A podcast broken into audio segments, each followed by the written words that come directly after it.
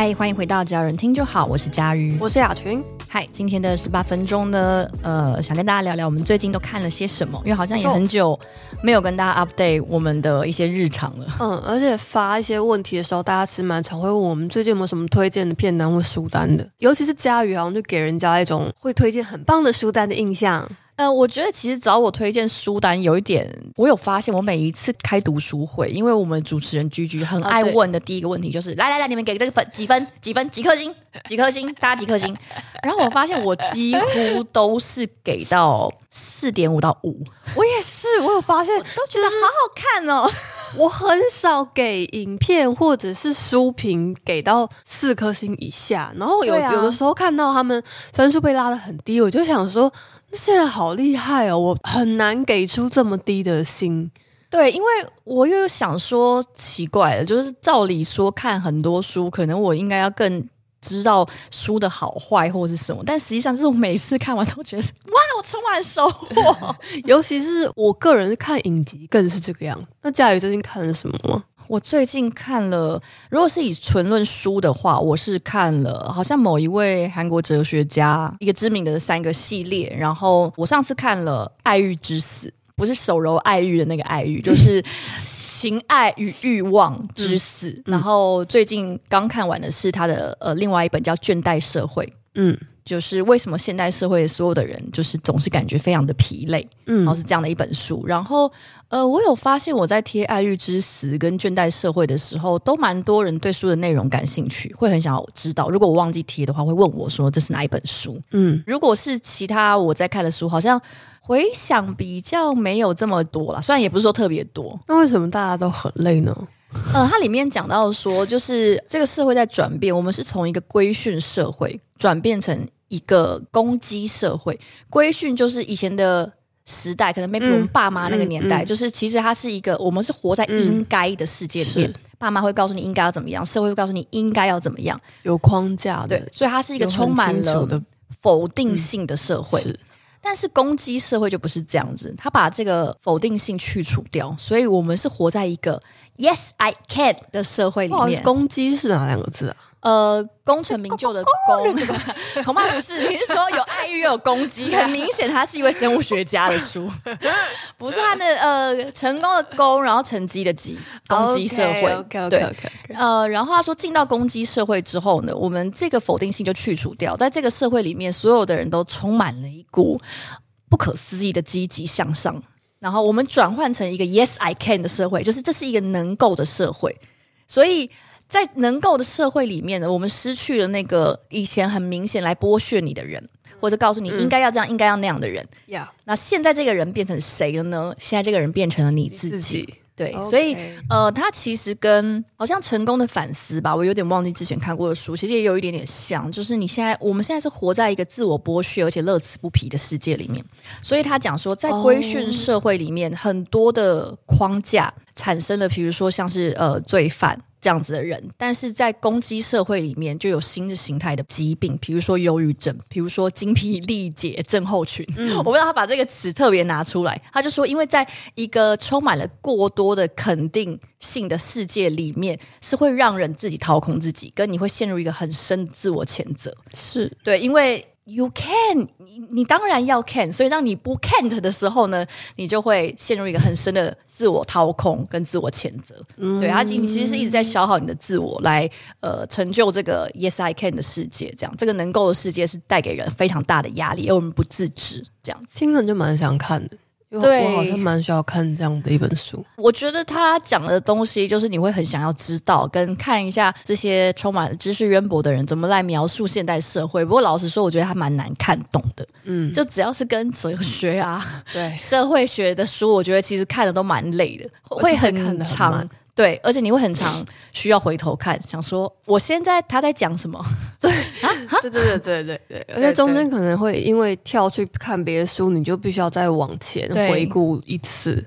对，在现在应该也是看电子书吧？这两本哦，对啊，每次大家都会问我用什么样的装置，或者是用什么 app 看，我其实就是用手机看。这边想要那个 at 一下读墨，我觉得可以来找我们了，拜托。哦，对啊，毕竟我也在这边，我们应该都是读墨的爱用者吧？我从开始下载它到现在一年多的时间，应该一两年的时间，可能看了六十几本书。嗯，我昨天也看了一下，我没看，风我没看那么多，但是我今年也看了二三十本书。我昨天去看了一下，嗯、对，蛮不错的。喜欢电子书那种随手可得，用了之后，其实真的有增加看书的那个频率跟数量，就是嗯，会不离手。嗯嗯嗯，这倒是真的。我最近也看了同一个作者的两本书，类型比较不一样。我先看了一本书，叫做《告诉我你是怎么死的》，嗯，然后它是一个法医。写的书，然后他这本书比较是他在有点像第一人称视角在讲他的工作、他的日常，然后我觉得非常好看。我昨天给了他五颗星，很合理啊，因为电视剧演的法医毕竟还是比较夸张一点。还有说，就是他每次看到电视剧，就是比如说那种什么。什么调查现场都会出现一些胸部很大啊，然后就是呃裙子很短，然后就是的那些那种法医，他就觉得很好笑。就真实的工作场景不是那样，他就是写他真实的工作场景，以及经历到像美国的呃九一恐攻或者是一些空难，所以他就写那些桥段的时候，其实就蛮吸引人的，因为你没有从这个角度看过这些事件，然后或者是。会感觉他从死者的身体的一些角度告诉你这个死者生前的故事，然后他有一点像，也许你应该找人聊聊，就他也是像那种感觉，就是分成一小章一小章一小一小个故事一小个故事，嗯，所以很好读，然后也很好看，就像你一直在读一小个一小个故事这样。然后因为看了这本书，我就立刻买了他第二本新的书，叫做《死神的考验》，然后是他以法医的身份，但是写了一本小说体的书。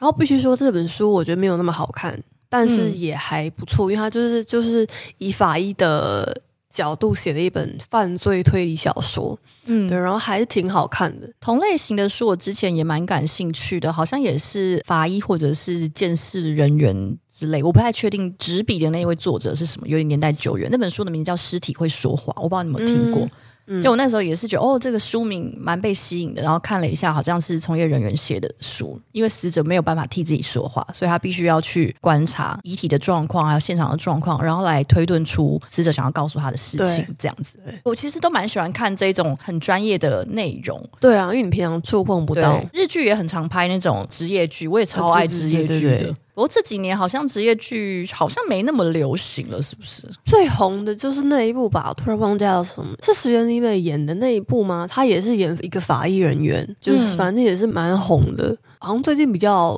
流行的可能都是恋爱剧吧，霸总系列，嗯、还是 BL BL 剧。好，其实好像不太算职业剧，但我还在期待那个 Signal 二信号韩剧，嗯嗯嗯，我还在期待它。哦，天哪，他隔了好久哦。对啊，久到一个不行哎、欸，他可能好像是二零一六年还是不知道太久。这个已经虽然还没有到就是活久见系列，但是我真的是很期待他。这个已经比猎人还要让我期待了，真的吗？因为猎人我已经忘记在演什么歌，太久太久太久了，我已经失去那种火热的感觉了，只觉得哇哦，真的有一种什么东西要出土了的感觉，但是。他能够继续创作，就表示可能他最近的身心状况是比较好一点，所以我对于这一点是有觉得蛮开心的啦。嗯，对。但除此之外，已经没有更多，因为太太久了。但是如果说到漫画的话，因为它正在连载中，嗯，如果大家怕被暴雷，就是大家要注意哦，因为我最近要讲的是葬送的芙莉莲，然后我觉得它应该是我这几年最喜欢的一部小说，呃，一部漫画，真的哦。对，我觉得超过《间谍加加九》，也比《进击的巨人》更让我喜欢。因为我觉得你会喜欢一个故事啊，其实大致上就有两种类型嘛。第一个，其实它的比如世界观结构缜密，剧情种种的，就是你可能是喜欢这个类型。那另外一个就是你就是很喜欢他的角色，对我来说，《间谍家家酒》就比较像是后者。总之，你就是觉得这些人都他妈的可爱。嗯，对对对，对。但你说真的，他的剧情有多？其实没有、嗯、没有很强啦，剧情。我觉得对，对我觉得他的那些剧情都是为了衬托人物角色。就是，与其说你在看剧情，倒不如说你只是在看这些角色在不同的情境下面怎么样去表现他们角色的那个性格魅力。嗯。但是有一些的话，诶，我觉得这样讲有点过分，因为我觉得《进击的巨人》仔细一想，里面我没有特别喜欢的角色。就是没有特别喜欢的角色，嗯、一个都没有。但那是对我，我知道一定也有很多人是非常喜爱里面特定的几个角色嘛。对，应该有人现在在生气。I don't care. I don't care.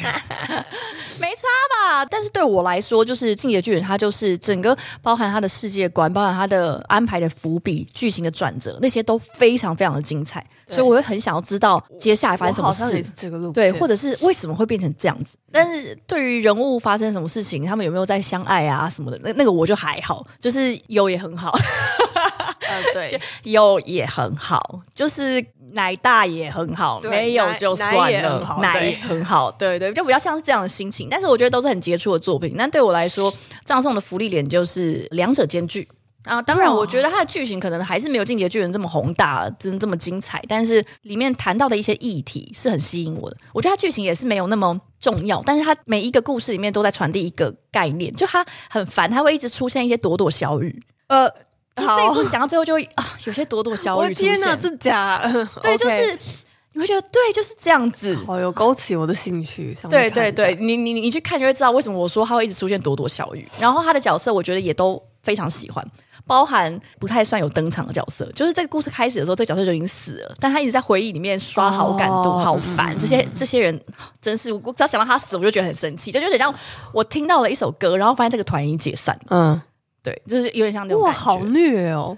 呃，嗯，也还好，因为你如果知道它的剧情，你就可以接受。因为主角是一个精灵，所以精灵的寿命非常长，在那个世界观里面，嗯、所以他其他人类好友就是会死。哦，对，所以你一开始就可以接受这件事。嗯，最近新上的这几个连载，我非常的喜欢的原因是，他最近在讨论的题目是恶意。嗯，就它里面的一个角色是魔族。嗯，然后为了能够让这个魔族跟人类实现共存，所以他们给他戴上了一个手环，叫支配手环。好，支配手环的要则就是说，如果当你对就是人民怀有恶意的时候，你就会立刻死亡。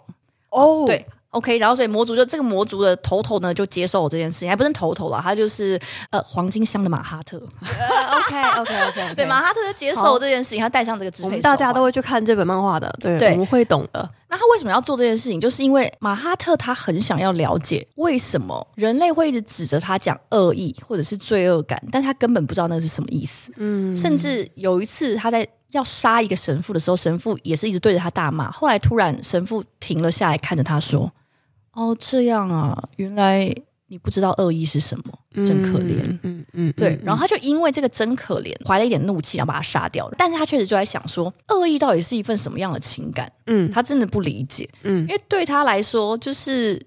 他杀人从来没有感受过恶意，他也不是为了恶意去杀人。事实上是他这么说，他非常讨厌争斗，他一直很希望可以跟人类好好相处。嗯，对。但是事实上不允许，就是那个大环境不允许这样子。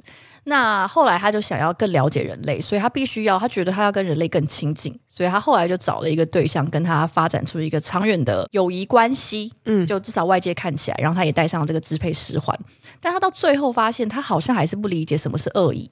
他就觉得说，那如果我把这边的人全部变成黄金，因为那是他最知名的一个魔法，嗯，就是变成黄金，他就把这整个乡镇的人，包含他的好朋友，就是那种可能一起走过五十年的好友，也变成黄金。在那一瞬间，他就想说，嗯，他还没有死嘛，因为那个支配手环他还戴着，但是他心中也没有任何的感觉，嗯，他就觉得啊，果然他还是不知道，但是没关系，他下一次会做得更好。我心里就在想说。说到底，就是那里面他们在讨论的议题，就是魔族跟人类是没有办法互相理解，魔族也没有办法拥有所谓恶意或者是罪恶感这件事情。嗯，所以他们实际上就是很难达成，比如说互相理解或者是共存。然后我心里就在想说，好像真的是这样啊，因为我杀蟑螂的时候也没有对蟑螂怀有恶意啊。是我很认真在想，我杀蟑螂的时候到底有没有怀有恶意？嗯，我后来觉得我没有，没有其实我没有对蟑螂怀有恶意。对，可是我就是要杀它。对，杀蟑就是人类的本能。这就很像，他就说，他们就觉得说，如果你没有对人类怀有恶意，你为什么要杀人类？你为什么要把人类变成黄金？那实际上就是他在做这件事情的时候，心中是非常平静，他没有什么恶意，他也不会有罪恶感，他就是只是觉得你为什么要问我这个问题？这两件事到底为什么有关系？嗯，我为什么一定要怀有恶意才能够杀人？但是这个是我自己的理解，书里面没有让他一直问这些问题，因为他没有办法理解这么多。嗯、然后我后来就想说，真的诶，然后我就问我朋友说，你觉得人类跟蟑螂算是实现了共存吗？嗯。算吗？我们跟蟑螂有实现共存吗？现实上是实现了共存，但并不是刻意实现的共存啊。如果可以选择，一定有很多人想要弹指之间把所有蟑螂给毁灭掉。哦，对吧？OK，对，了解了解，就很像，如果可以的话，普丁一定很想弹指之间就把核弹丢到某个地方，但是是现实上他没有这样做。但是普丁是因为怀有恶意吧？还是普丁没有怀有恶意？普丁怀有恶意。我不知道，因为我会杀蟑螂，我，我也不希望蟑螂出现在我面前。如果出现了，我可能就即使不是我，我也会让其他的人去把它处理掉。是，可是我没有怀有恶意，而且我觉得我们好像也实现了共存啊。虽然我要杀你，我我把我那个，我觉得这个讨论就蛮有趣的，就是不要怀有恶意是共存的一大前提吗？嗯，就是我我会在想这件事情跟。我一直在思考，是，我就一直在思考我跟蟑螂之间的关系，而且我真的很认真的在想说，我杀蟑螂的时候，我有怀过恶意吗？没有哎、欸，可是我真的想要把他们赶尽杀绝，可是我对他们，我是真的没有恶意，我 我不知道蟑螂怎么听我这一番言论的，视线视线里面。对，如果这个世界真的有一个蟑螂的平行时时空，然后蟑螂听懂我们在讲话，他是不是也会觉得我在攻杀小？对，他会说 What the fuck？对，我觉得那个心情就是很像人类听马哈特讲话，就是那心情。我我我没有怀有恶意啊，我很想跟你们实现共存，或者是说我不知道，可是我会想杀你们。嗯，然后我也可是我没有恶意，我不觉得我有恶意，然后我也不排斥跟蟑螂共存。对，对我甚至觉得我们已经实现共存了，只是。嗯我就是会杀你啊，嗯而已，这是我觉得。当然，这个讨论它有很多不精确的一些前提跟条件跟结构，但是我就是直直觉想到这件事，然后我就想说，果然世界上有很多事情本来就是说不清道不明的。我真的没有怀有恶意，但是我就是想要你死。然后这件事情。不要说放在我跟蟑螂身上，放在我跟另外的人身上，啊、或是另外的族群上，是啊，也是同时成立的吧？一定是的，对，对。然后我就觉得人类的恶意实在是太令人着迷的一件事了。就是很久以前我也有说，就是我对人类的恶意就是会不由自主的注意，我没有对他抱有正面的情感，但是我会很注意他，我也会很注意我自己的恶意，因为它里面充满着非常多的矛盾跟哲学吧。对啊，可以不停的去挖更多的疑问出来，然后把自己逼疯。对，就是我喜欢留意这种地方，这些地方也许就是我们之所以为人的原因吧。毕竟魔族是没有恶意的。你刚才说那一本书叫什么？那本漫画叫什么名字？葬送的福利莲。好，非常好，我，我们会去看看的。就是。这一段关于恶意的讨论，他其实没有真的很认真在讨论这件事情，他主要还是在讨论剧情啊。但是我真的太喜欢，喜欢到就是我在看完最新一话之后，我把这整个黄金箱的段落，我大概重看了三次，甚至我昨天甚至是快睡着的情况下，我还是很想把它再重看一次。我现在非常想立刻就去下载来看。对，而且它动画化了，大家可以期待。哦、动画化了，嗯，前阵子刚决定动画化，所以我非常非常期待。哦、最近好多动画化，好，我们会去看看的。对，拜托大家了。